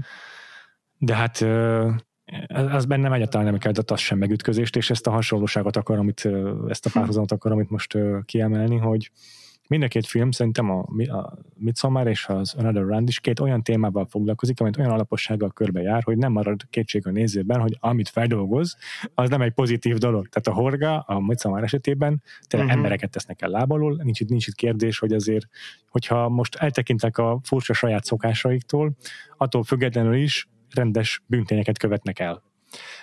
Az Another Roundban, a még egy költ mindenkinekben pedig nem marad bennem kérdés, hogy az alkohol az tényleg embereket öngyilkosságba hajszol, családokat tesz tönkre, életek siklanak ki tőle. És igen, történnek a filmben olyan események, főleg az utolsó egyharmadban, amelyeket nem kérdőjelez meg a script, vagy hogy mondjam, nem a morális szentenciát nem fogalmazza meg róla a script, hogy azért tehát nem maradnak, maradnak ilyen nyitott, nyitott pillanatok, amelyekről nem mondja ki egyértelműen a script, hogy Ja, tegyük azért hozzá, hogy az alkohol amúgy rossz, csak most éppen nem úgy ábrázolja egy-egy jelenetben. Tehát vannak ilyen nyitott dolgok abban a filmben valóban, de elég alaposan körbejárja ahhoz a témát szerintem, hogy a nézőben nem maradjon kérdés, hogy mindezek ellenére amúgy az alkohol az rossz. és többet árt, mint amennyit használ. És ugyanez a, ugyanez, az, ugyanez a véleményem a, a, a Midsommáról is, hogy nem rágja a szánkba egyik script sem, hogy hogy, hogy amit árul, az, az, az egy ilyen mm, mérgezett gyümölcs, uh-huh. és, és, és igen, oda kell figyelni, és részné, résen kell lenni nézőként ahhoz, hogy, hogy, ne, hogy ezt ne felejtsd el, ne, ne enged, hogy, elfele, ne enged, ne enged, hogy ezt a film elfeledtesse veled, mert mert amúgy tényleg sokat megtesz azért, meg minden megtesz azért, hogy, hogy főleg a film fináléjára elfeledkezz arról, hogy egyébként ez, ebben, a, ebben az ambában tényleg rengeteg a méreg. Így, hogy nem, nem, nem, nem marad kétség egyáltalán. De, és Egyébként pont ez, a... még utolsó dolog, pont Persze. ez, hogy e- ettől gyönyörű a finálé számomra, hogy milyen perverzióval örvendezik és élvezkedik az Ari Aster abban, hogy itt a, a Danny úgymond úgy otthonra le ebben a szektában. Nagyon-nagyon tetszik a, a párhuzamod a, a, az Another Round-dal. Már csak azért is, mert hogy én pedig annál a filmnél vagyok teljesen megrökönyödve azon, hogy hogyan gondolhat bárki arra, arra a befejezésre, optimista befejezésként, ja. vagy boldog befejezésként, hiába a, a formátuma annak a jelenetnek az, az azt húzná alá, meg ami látszólag történik, hogy, hogy itt, itt, itt kaptunk egy ilyen, egy ilyen ajándékboldogságbombát a, a szenvedés szenvedős utolsó harmad végén, és akkor így, jaj, de jó, van egy kis reménysugár, de számomra az utolsó kimerevített képén, képig bezárólag, freeze bezárólag, ez, ez, hmm. egy, ez, egy, ez egy teljes bukás, az a, hmm. Yeah. A, tehát én, én azt a befejezést például csak ironikusan tudom, ilyen keserű ironújával tudom értelmezni, és én azon voltam lesokolva, hogy, hogy, hogy, hogy, hogy mondhatja valaki erre, hogy ez full optimista. Tehát ebből a szempontból tényleg tök jó a, tök jó a párhuzamot, hogy aki elfelejti, vagy aki nem tudom, nem is az, hogy elfelejti, hanem, hanem nem, talán nem tudatosul annyira, franc tudja, az, az, hogy egyébként a film mit húz alá, akár a szereplőknek a boldogabb pillanataiban is, uh-huh. az, az lehet, hogy nem tudja ezt megfelelően dekódolni, de ez most kicsit belecsúsztam abba, hogy másodnak a reakcióit elemzem, ami sosem, sosem szerencsés dolog, szóval yeah, yeah, inkább maradok annál, hogy, hogy azért, azért tök a párhuzam, mert hogy ez is pont egy ilyen szerintem ambivalens befejezés, de azzal együtt, hogy teljesen alá, egyetértek azzal, amit, amit mondasz, hmm. hogy ez úgy, úgy ambivalens, hogy különböző mód, móduszokkal, meg, meg hangulatokkal, meg, meg ilyen ö, komédia, dráma, nem tudom, minőségekkel játszik, de hogy közben, közben pedig Ja, most hirtelen nem tudom, mit akartam kihozni ebből, de hogy igen, én is látom a hasonlóságot. az a két, egyértelmű, két egyértelmű a saját, saját morális iránytűje, csak, csak ezt... Igen, egyértelmű. A, köszi, igen, egyértelmű a, a morális iránytűje, viszont azáltal, hogy egy olyan főszereplővel megyünk, akivel nagyon könnyű azonosulni, uh-huh, ezért, uh-huh. ezért igen. az ő katarzisát is átéltjük, és ezt mondjuk én speciál nem feltétlenül annyira csapdaként látom, tehát nem, nem hogy olyasmiként, amit így jó kikerülni, a, a, hogy, hogy nehogy beleessünk, te fogalmaztál, hogy beleessünk ebbe a csapdába, hogy ezt nem vesszük észre, hogy résen kell lenni. Nekem így pont attól izgalmas a film, hogy ezt a részét is meg tudom élni, és aztán esetleg megkérdőjelezem magamba, hogy de most ez, ez tök jó, hogy ezt én megéltem. Tehát, hogy, hmm. hogy, hogy szerintem attól yeah. működik bitang jól mind a két filmnek a, a fináléja, hogy, hogy hagyja, hogy megéld ezt a részét is, mm-hmm. és, és aztán ebben, ebben támaszt felét kérdéseket aztán utólag. Igen, ebben biztos vagyok benne, hogy nagyon határozott kezű rendezőnek kell lenni, hogy ez célba találjon egy ilyen ambivalens befejezés, és hát jó. Látjuk, hogy az Anadoránnak nem sikerült, és azt is látjuk, hogy a Mitzavának sem sikerült százszerzelékos találti arányt elérnie, tehát vannak nézők, akiknek ez egy máshogy csapódik le. Nem biztos, hogy ez a film hibája, inkább arra gondolok, hogy ez a szándékos ambivalencia, ez mm, ez tényleg magasabb nézői investíciót igényel ahhoz, hogy, ahhoz, hogy, hogy, hogy teljesen egyértelművé váljon szerintem. Nekem hát is második az, nézésre sokkal egyértelműbb volt. Igen, vagy azt, hogy, vagy azt, hogy milyen irányból közelítesz, hogy egy ilyen általános mm-hmm. társadalmi, mm-hmm. nem mm-hmm. tudom, szociális irányból, vagy szociológiai irányból közelítesz, vagy egy nagyon lélektani, nagyon személyes irányból közelítesz. Ez is igaz. Az is, az is tök valid, hogyha, hogyha valakinek sokkal erősebb az a fajta személyes érzelmi azonosulás, ami miatt nem válik fontossá számára mondjuk a, annyira a társadalmi része. Yeah. Vagy, nem, a, vagy nem onnan yeah. közelíti meg a, a yeah. filmet. Egyébként az Ari Aster úgy fogalmaz erről a filmről, hogy ez egy tündérmese horror elemekkel. Tehát nem is szeretik kivezetten horrornak tekinteni, mint amúgyan a, amúgy a, ahogy a hereditary elismerten horrornak tekinti, hanem ez egy ilyen vannak horrorisztikus elemei, de egyébként úgy, úgy fogom, ez egy tündérmese, ahol a, a hm. Danny a tér, tér, el a, tér meg az Oz világába körülbelül. Mhm. Igen, és, és ez, ez, ez is magában rejti ezt az ambivalenciát. Igen, úgy is kezdődik a film, hogy rögtön az elején van egy ilyen, egy, egy, egy ilyen kis nem tudom, ablak, ami így kinyílik, és azon az ablakon pedig ott hmm. vannak a, a kis rajzok, amik elmesélik már az egész filmnek a cselekményét, ami, ami megint csak yeah. második nézésre válik egyértelművé. Igen, meg maga a, ezek az ábrázolások, ezek a kis jelek megvannak a, a horgának a azért, ilyen falfestményein is, ez nagyon tetszik. Uh, igen, medve, medve az végigkíséri a, a szerencsétlen Christiannek az egész, egész útját, yeah. mindenhol, mindenhol medvéket lát. Igen, és uh, ezzel kapcsolatosan, ezzel az ambivalenciával kapcsolatosan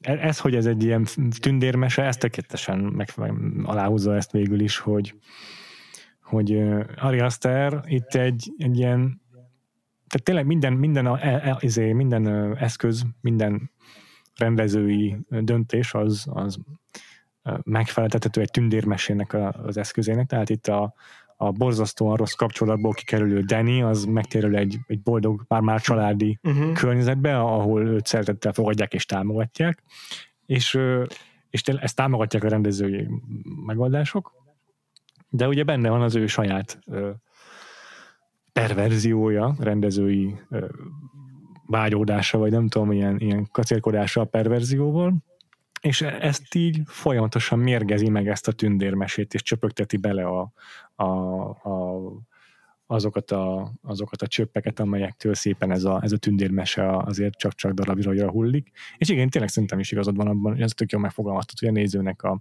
saját érzékenységétől függ az az, hogy ezeket mennyire veszi észre, vagy mennyire egyáltalán mennyire reagál rájuk. Meg hát azért a, tünd, tünd, tünd, a klasszikus tündérmesékben is azért tehát farkasokat beleznek ki, meg, meg gyerekeket dugdosnak kemencékbe, tehát azért a perverzió az, az a, a Disney-féle kilúgozott mesék előtt is bőven részét képezte a hagyományos ilyen folklór tündérmeséknek, úgyhogy szerintem ebben is nagyon passzol ez a, ez a műfaj ez megjelölés. Ez jó, igen. Ari Aster szerintem egyébként tényleg nagyon, nagyon mm, pontosan kezeli a, a, rendezői eszköztárat, és a rendezői eszköztárának a teljes palettáját maximális hatékonysággal veti le ebben a filmben, akár csak a Hereditary-ben. Második nézésre aztán pláne sokat javult ebben számomra a film, uh-huh. vagy sokat fejlődött, vagy javult a, meg az ítéletem a filmmel kapcsolatban. De elsőre is azért feltűnt, hogy mennyire, mennyire tudatos minden egyes kamera mozdulat, minden egyes színészvezetési döntés. De másodjára meg aztán tényleg pláne. Van egy, van egy tök jó szegmens a filmben, ami egy vágatlan, hosszú egysnittes jelenet. Az egyik alvás utáni reggelen vagyunk, amikor, hát itt több, több dolog történik abban a jelenetben egymás után. Az egyik első az, hogy látunk egy ilyen kis tűz helyett egy tűzrakást, ahol két-három falubeli egy hambakat szedi össze éppen, és viszik el egy ilyen nagy kidőlt fához a hambakat, és ott elkezdik kilapátolni. Ezt történik a háttérben, közben az előtérben azt látjuk, hogy azt hiszem a Pelle beszél a Josh-sal, a tézisé, a izéjáról, a szakdolgozatáról, uh-huh.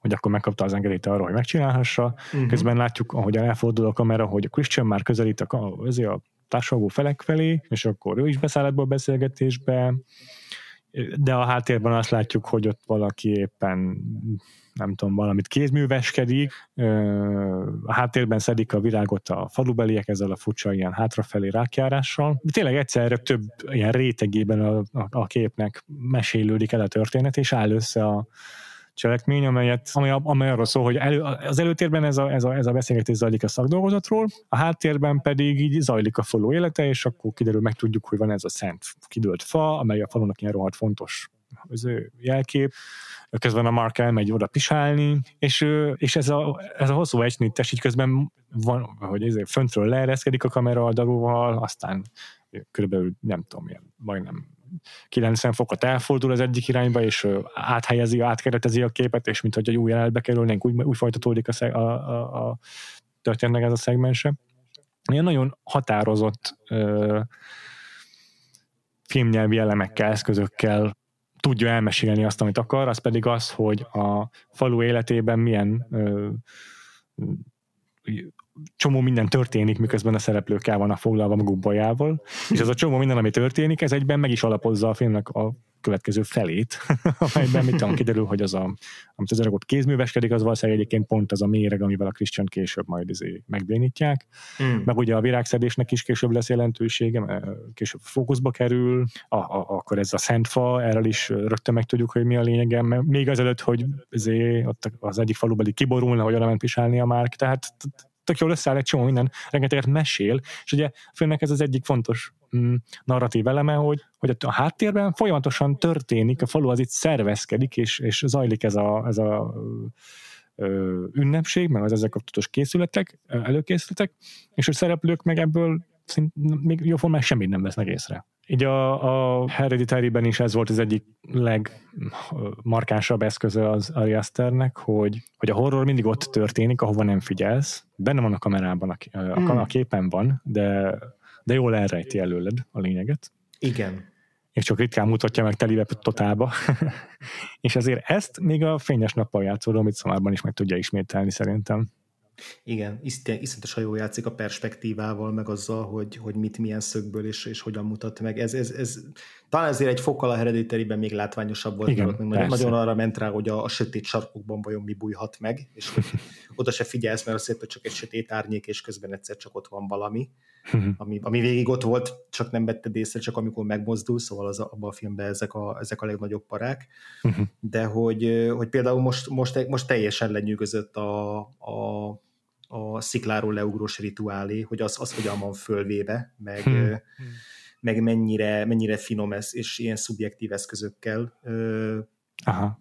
Ö, von be minket abban a jelenetben. Szóval teljesen úgy éreztem, hogy azt nem egy ilyen külső szemlélőként nézem, hanem tényleg én is ott vagyok, azzal, ahogy a hanghatásokkal játszik, ahogy elhalkítja a, akár a, közök, a közösségnek a zajait, ahogy ezek a recsenések, puffanások így megérkeznek, meg, meg például az a snit, ahol még ugye ott csak gyülekeznek lent a, az emberek, és a főszereplői még nem tudják, hogy ott most mi történik, és talán látjuk, hogy aztán egy másik ilyen madártávlatból, hogy ott közben már, már érkeznek a, a hegytetőre ott a horcékkel a, a, a, hozzák oda a két idős embert, de hogy ez a pillanat, amikor, amikor meglátják a Deniék, és megértik, hogy mi fog történni, vagy így hirtelen rá, ráesznek ilyen hideg zuhanyként, ott, ha jól emlékszem, akkor először hm. csak őket mutatják ilyen kicsit felülnézetből, a, hm. ahogy így elkerik, így tágra nyílik a tekintetük, hm. és utána pedig nagyon alul nézetből mutatja a film, a, vagy a kamera a, azt a sziklát, Úgyhogy így alig látszik a sziklának a teteje, és egy egész aprócska alak egyszer csak megjelenik ja. a, a szikla tetején, mert csak annyi látszik abból a perspektívából, és azt például szerintem egy iszonyatosan erős ja.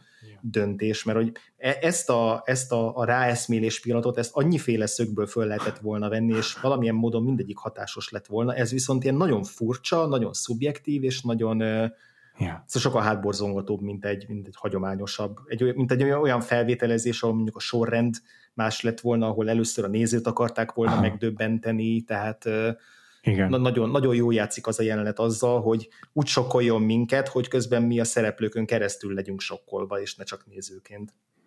És igen, ez tök jó, hogy mondod. Ez a testupának a már a történelmi vagy cselekmény szintű behozatala is kellően sokkoló, meg ez pont az, amiről beszéltünk, hogy, hogy itt az első nézéskor még, még csak arra figyelünk, hogy, hogy, a, hogy a történet milyen eszközökkel uh-huh. sokkol.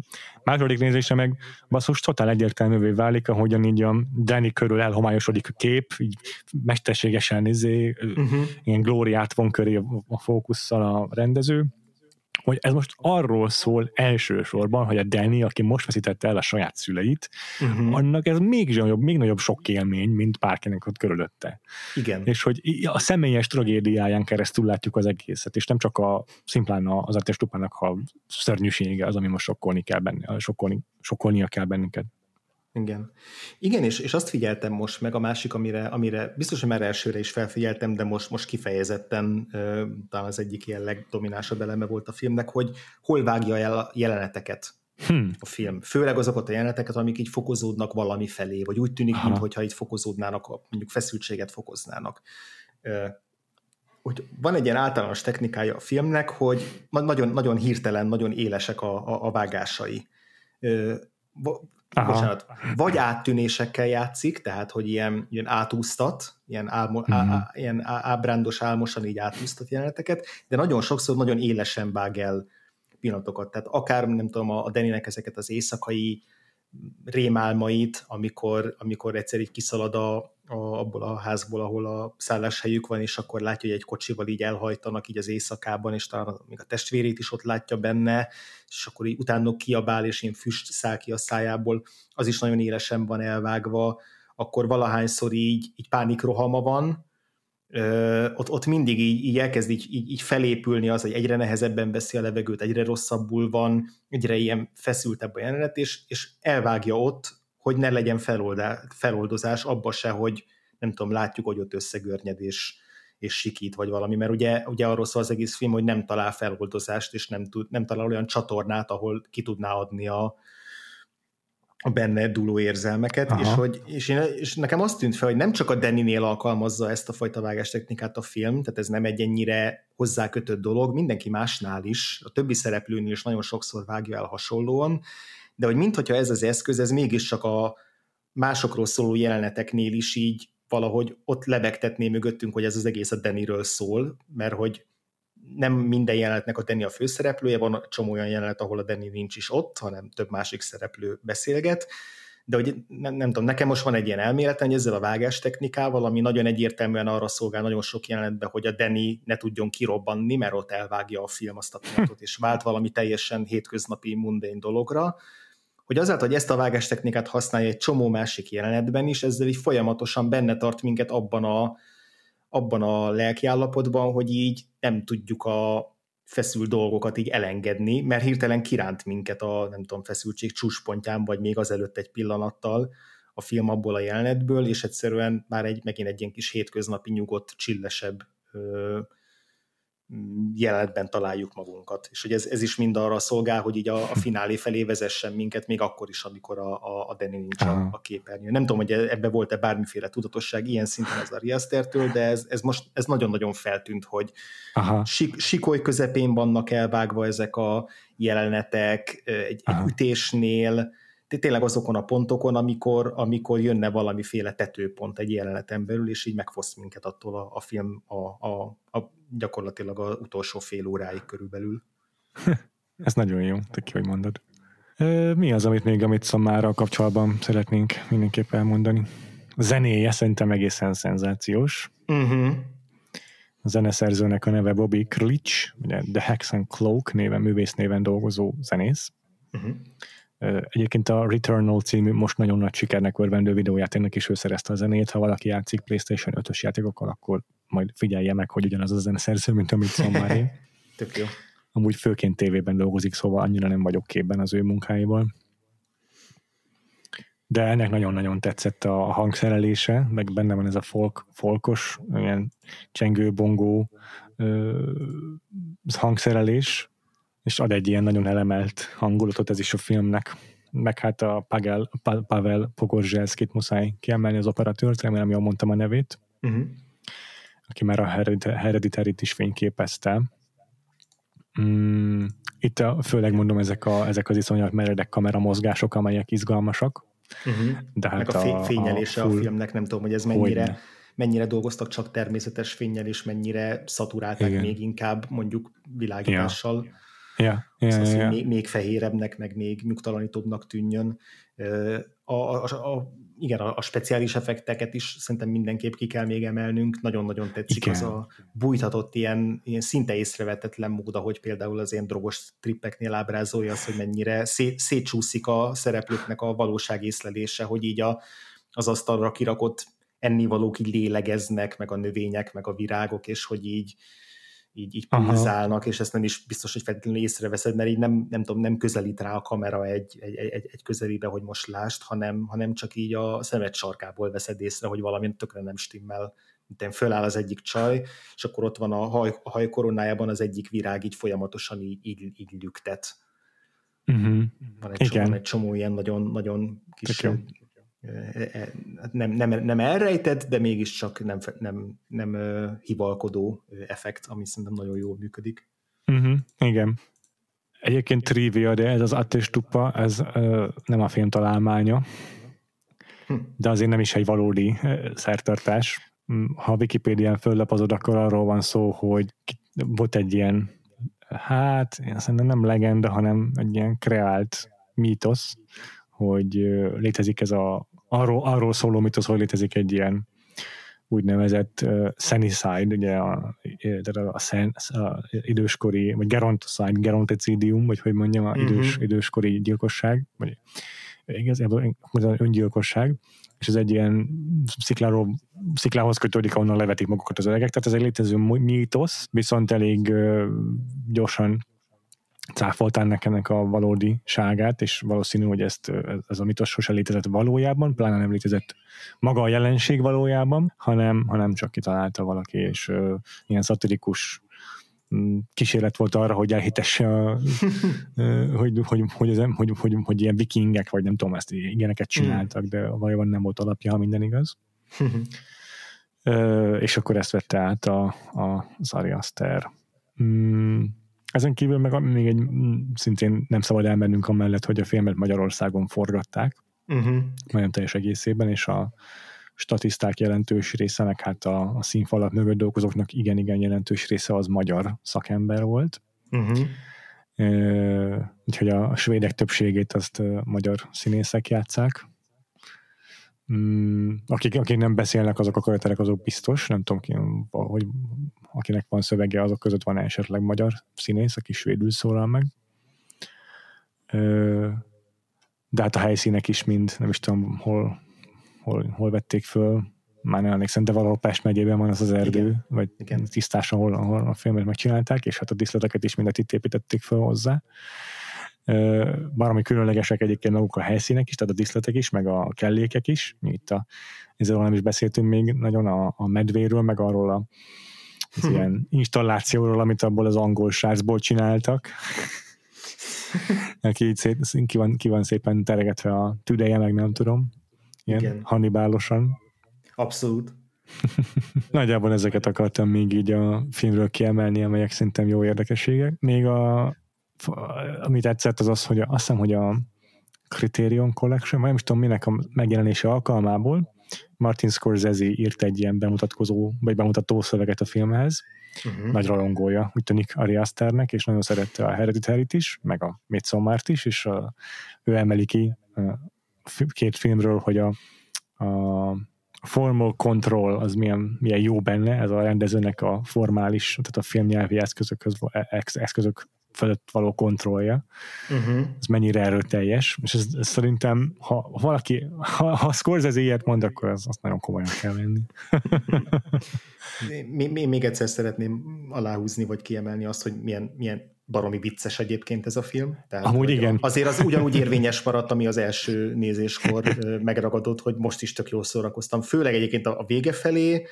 A, a Jack Rayonnak az arckifejezése szerintem iszonyatosan viccesek, az a, az a ilyen izé, szétcsapott, izé, ilyen, ilyen bedrogozott, málé szájú izé, arc, amivel ott az asztal körül bámul maga köré, amikor odafordul egy a mellette ülőz, és így kérdezi, hogy mi történik itt, és az a másik csak így, nem tudom, tapsol egyet előtt, amitől így szét, szétfolyik a világ, és akkor megkérdezi, hogy ezt meg miért csináltad? Az, az is szerintem barom, baromi vicces, meg, meg, meg hát nem tudom, szerintem tök jó az, hogy mert a film ilyen, ilyen, ilyen szilli elemeket is belevenni abba, hogy hogy yeah. működik ez a, ez a, ez a kommuna. Yeah. Tehát tényleg azért, ahogy így, nem tudom, például a, megérkezé, a szereplők megérkezésénél, ahogy viselkednek itt a kommunabeliek, az tényleg egy ilyen, ilyen, ilyen tök izé, ütődött, meg ilyen Szóval vannak, vannak ilyen tök hülye dolgaik, amiknél így Igen. teljesen, teljesen értető, hogy mondjuk, mondjuk ez például miért vált ki gyűlöletet egy csomó nézőból, hogy azt nézi, hogy Jézusom, miért nézek ilyen baromságot, ahol így nem tudom, uh-huh. hát, mint ez a hátrafelé járás, meg így, így uh-huh. nem tudom, tapsolgatnak ott a, ott a réten, mint az idióták. Tehát, hogy így, hogy így nekem, nekem, bejön, ne, nekem bejön, hogy így, hogy így mer egy kicsit ilyen, ilyen, ilyen lökött is lenni a film.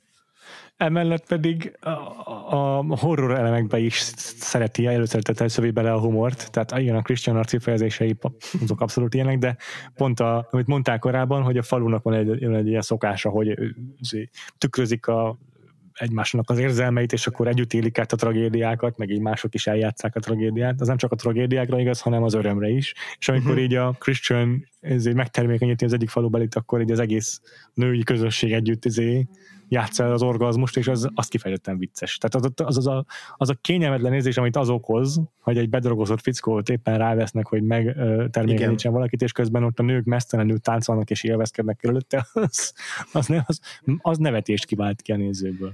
Igen, igen, igen, igen, ott, hogy, hogy igen, hogy, hogy ez ugye simán lehet izé, nem tudom, nemi erőszaknak is tekinteni, vagy hát, vagy hát egész biztos, hogy, hogy, hogy itt az akarata ellenére viszik bele egy szexuális oktusba, de mondjuk az a, az, a, az a pillanat, amikor oda, oda megy mögé egy nő, és így a kezével elkezdi így nyomni a fenekét, hogy így izé menjen mélyebbre, az, az, az, az aztán tényleg így teljesen, teljesen abszurd. Ja, és akkor még egy pár mondatot magáról Florence Pugh-ról, Mm. Mert a karakterévét bejártuk tényleg, a Dannynek, de picit beszéljünk arról, hogy mitől izgalmas az ő alakítása amikor megkapta a forgatókönyvet, akkor éppen a Little Drummer girl dolgozott, és uh, így az utolsó pár oldalt azt úgy olvasta el a Midsommarból, hogy így Jézusom, hogy milyen izé, érzelmi hullámvasúton megy ez a karakter. Az egyik pillanatban még boldog, és tényleg euforikus állapotban van, a következőben meg így összeomlik attól, hogy megcsalják, és ez így egy folytában hullámzik és változik, a következő pillanatban meg már izé kélyes örömmel áldozza fel a saját egykori barátját gyakorlatilag. Tehát ez, ez utolsó 15 perc, az önmagában egy olyan érzelmi hullámos út, ami más uh-huh. filmekben ennyi, ennyi érzelmet meg se kell jeleníteni. biztos óriási kihívás volt, és ezért vállalta el. De hát nagyon-nagyon nagy az ő szerepe abban, hogy ez a, a gyásznak a megjelenítése, az ő gyakori ilyen pánikrohamai, azok ne a nézőnek a ellenszenvét váltsák ki, mert nagyon könnyű lenne szerintem, beszéltünk erről, hogy ugye van ez a szituáció, amit valószínűleg többen is megéltünk már, hogy így valaki a személyes problémáit azt iránk próbálja önteni, és ez igazából neki támaszra van szüksége, de nekünk nincsen most energiánk erre. Na ez a film, gyakorlatilag Danny, az ezt csinálja a nézővel, vagy lehetne egy ilyen hatása, uh-huh. de szerintem nagyon ügyesen csinálja azt Florence Pugh, hogy nem vált ki, legalábbis belőlem biztos nem vált ki egy ilyen ellenszembet azzal, hogy, hogy tett a legváratlanabb helyzetekben borul ki teljesen, hanem igenis uh, rokon szembezhető és uh, együtt marad egész végig a film során. Nagyon, uh, nem tudom, azt, azt hiszem ebben a filmben, hogy, hogy ilyen nagyon, nagyon uh,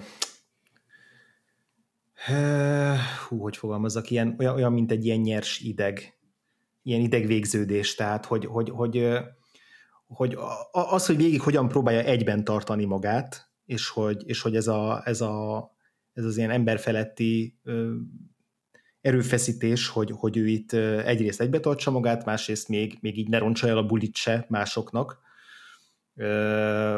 Ugye film, főleg a filmnek az első, felé, e, első felébe, vagy így nem tudom, első két harmadában ez a ez a ilyen belső konfliktus, hogy ezt, ezt nagyon, nagyon, nagyon élesen és nyersen tud váltani ezek között a, ezek között a Aha. pillanatok között, tehát hogy Ja, igen, igen, azok, hogy, hogy, hogy ezek a pánikrohamok, ezek, ezek ilyen nagyon e, hát nem, nem tudom jól megfogalmazni, de nem ilyen művi pánikrohamok, vagy nem ilyen színész, e, színészkedős eljátszott pillanatok, hanem, hanem a tényleg, tényleg azt érzem, hogy ez a, hogy ez a női pillanatokra van attól, hogy teljesen összeomoljon.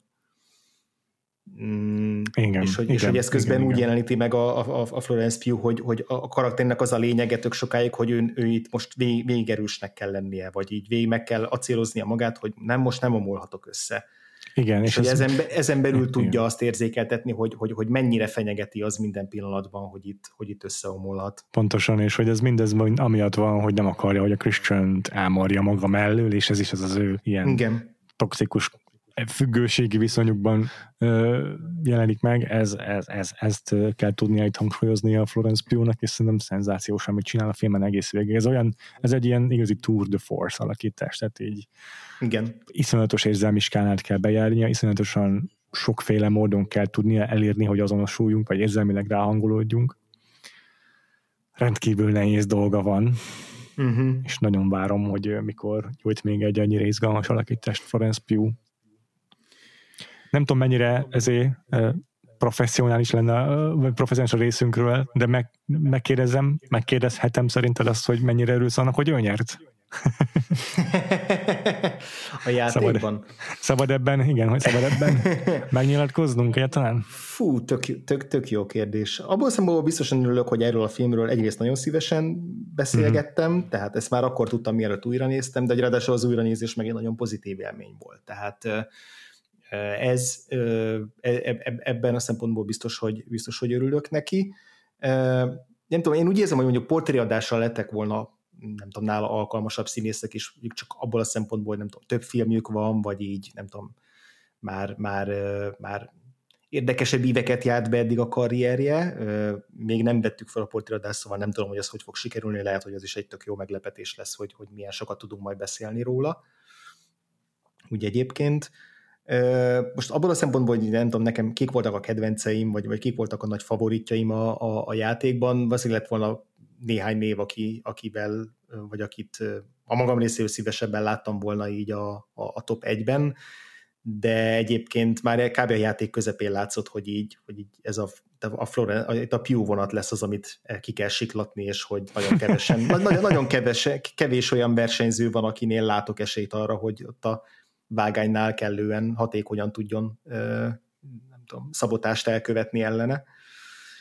És és ugye a másik opció az mondjuk a döntőben az Anya Taylor-Joy lett volna, és nem e, említettük így külön a, a Witch-et, de hogy szerintem azért elég sok párhuzam van ezzel a filmmel, ha, ha más nem, akkor a finálénak az ambivalenciája, vagy a hasonló izgalmasságával, izgalmassága miatt is meg hát még ezer, más, ezer másik szempontból, és én a magam részéről, hogyha a Witch-et választottuk volna, mondjuk baromi szívesen beszéltem volna ugyanennyit, úgyhogy, úgyhogy nem, nem, én igazából örülök neki, hogy a Florence Pugh marad, de egyébként én a magam hiszem, hasonló örültem volna majdnem mindenkinek, aki nem tudom, a top 8-ba bejutott. Nálad hogy volt? Én is tudtam volna olyan neveket mondani, akiknek jobban örültem volna szerintem, de most egy a Midsommar megnézése után, meg a még bepótoltam azon kívül két Florence Pugh filmet a portréadás előtt. Ezekkel együtt még most már aztán abszolút nem bánom, hogy ő nyert, mert főleg ebben a filmben olyan alakít, ami, amiről, amiről, amiről sokkal szívesebben beszélek, uh-huh. mint, mint a más, más esélyeseknek a legjobb alakításairól szerintem. Jobb, biztos, hogy tudtunk volna másról is ennyit, de most úgy érzem, hogy itt a Florence Pugh az van, csinál, ami, ami, amivel mindenkit maga mögé utasít. igen, igen, igen. Most biztos, hogy ilyen érzésem van. Aztán persze mondom, örülök Ari Asternek is, tehát ő, igen, ő és Robert Eggers, a Visnek a rendezője az, aki szerintem most a legígéretesebbek ilyen elevated horror témában. de, de egyébként Ari Asterről szerintem egy többet lehet beszélni. Én, én szívesebben beszélek így emiatt, amit Szomáról. Uh-huh, uh-huh. És akkor egy picit új kérdést is fölteszek, vagy új, új témát is még utolsóan bedobnék, ez Nagyon pedig jó. az, hogy mit, mit várhatunk még Ari Astertől a jövőben. A Patreonon szoktunk beszélni, mert az ilyen filmes bejelentéseket időnként kitárgyaljuk a hír összefoglaló adástípusunkban, úgyhogy akik azokat hallgatják, azok már biztos képbe vannak, de gyorsan összefoglalom, hogy mm, pár hónapja jelentették be az Ari Aster új projektjét, aminek akkor még az volt a címe, hogy Bo is Afraid. Bo, mint férfi név. Uh-huh. És azóta már átkeresztelték Disappointment Boulevardra, és jött hozzám már egy casting hír is, és Joaquin Phoenix lesz a főszereplője ennek a történetnek. Utána jártam, és ez a film, ez már rendelkezik némi előzménnyel. Van ugyanis Ari Asternek 2011-ből egy Bo című kisfilmje. Hmm. Valószínűleg ugyanazt fogja feldolgozni, mert amit lehet tudni a Disappointment Boulevardról, az az, hogy hú, nincs előttem sajnos a, a, a, a mi az Isten, a szinopszis, de úgy fogalmaznak, hogy ez egy nightmare comedy, egy ilyen rémálom, de komédia, uh-huh, igen. amelyben a főszereplő, nek azt hiszem az anya meghal, és, és rendkívül, egy ilyen rendkívül paranoid, ideges ember a főszereplője, aki megpróbálja meglátogatni az édesanyját, és ez az utazás, ez a, ez a, ez a látogatás, ez, ez többféle módon kisiklik és furcsa fordulatokat vesz. Na, hát ez a Bó című kisfilm, ez, ez, ezt már megelőlegezi, és egy rendkívül paranoid ember annak is a főszereplője, úgyhogy lehet, hogy tényleg azt a sztorit fejti ki egész estis filmben Ari Aster. Érdemes megnézni majd a Bót, azt linkelni fogom a show notes-ban is. De hát uh, Joaquin Phoenix, akinek alapvetően szerintem nagyon jól állnak ezek a ezek a pszichózisok. Szerintem nagyon jó választás erre a főszerepre, és kíváncsian várom tényleg, mit hoz ki ebből Ari Aster. Igen, illetve ezt, ezt most látom, erre nem, nem is emlékeztem, bár ez lehet, hogy még csak pletyka és nem hivatalos Na. bejelentés. Igen, ez, ez, ez még csak pletyka, úgyhogy ez lehet, hogy nem valóság, de hogy hogy a Meryl Streep is játszani fog a filmben, Joaquin Phoenix mellett. Aha, Én amennyire aztán. most ez egy most áprilisi uh, hír, de, de egy ilyen I'm hearing Meryl Streep has joined Joaquin Phoenix, tehát hogy ilyen, tudod, ilyen belső források, de, de nem hivatalos deadline, vagy nem tudom, Hollywood Reporter bejelentés, úgyhogy ezt azért még, még nem venném készpénzre, de azért, hmm. az, uh-huh. azért az egy elég izgalmas gondolat, nem? Hogy, hogy Igen. Meryl Streep egy, egy Ari Aster filmben. Nagyon. Hát igen, most a kézenfekvő választás persze meg itt is a Tony Collette lenne valószínűleg, Joaquin Phoenix édesanyjaként, de ez nagyon izgalmas. Meryl Streep, mint horror szereplő Ari Aster filmben, igen, ez, ez, ez jó, izgulok. Okay. Jó, elvileg már most nyáron fogják forgatni, uh-huh. úgyhogy gondolom, hogy akkor jövőre, jövőre Van érkezhet meg. Van esélyre. És akkor megint egy évben lesz egy új Robert Eggers, meg egy új Ari Aster film, mert a, a Robert Eggersnek már, már kitűzték a, a, a vikinges filmje, az jövőre lesz, igen. Nagyon jó, nagyon jó. nagyon jó. Hát Jól akkor van. így alakult, hogy, hogy Ari Asterről beszéltünk, és, mit, és a mhm. Midsommarról, és Florence Pugh-ról, uh-huh. és mhm. akkor aki még jobban szeretné magát belásni a Florence Pugh filmográfiában, az ő színészetébe, az keresse fel a Patreonunkat a hét vége felé, mert várhatóan vasárnap jön ki az adásunk az őróla szóló portréval. Uh-huh. Egyébként pedig itt a Vakfolt podcast rendes feedjében folytatódik a vendégéval, de ahogy ezt már az adás elején mondtam. A következő vendégünk azt hiszem Veres Szilár lesz, ugye András? Uh-huh, így van. Akkor most egy hét kihagyás következik, elindul a nyári ütemterv. Nyáron mindig úgy szokott lenni korábban, hogy két hetente jövünk egy adással, ami a volt Versus, féle ilyen spin-off féleség. Most nem lesz Versus, folytatódik a rendes évad, de azért a szüneteket ugyanúgy beiktatjuk, hogy kicsit legyen lélegezni való időnk, úgyhogy egy-egy hét szünettel de jönnek a vendégeink, első alkalommal Veres Szilárd, és a mindent anyámról. Addig pedig megtaláltok minket a már adás elején is említett ö, társalgóban, Facebook csoportban, ö, vagy a Patreonon, ö, és fönn vagyunk a fontosabb streaming szolgáltatókon is, YouTube-on, Spotify-on, megtaláltok, a, megtaláljátok a honlapunkat is, hogyha ott szeretitek nézegetni az adásainkat a, a vakfoltpodcast.hu oldalon, illetve a Letterboxdon pedig külön-külön fönn vagyunk, Péterrel, mind a ketten szoktunk logolni azért filmeket, hanem is olyan uh-huh. sűrűn, mint talán korábban tettük. Ezen kívül a Twitteren is fönn vagyunk, én a Gains alsóvonás felhasználó név alatt én a Freevo név alatt, Freevo 2 elvel és óval. És akkor uh, szerintem ezzel elbúcsúzunk uh-huh. most a May Queenünktől, a Igen, dicsőséges virágkoronájában. Ja. És uh, folytatjuk tovább majd a vendégévodunkat, ahogy már Péter felvezette. Uh-huh. Uh, a Sziasztok! Sziasztok!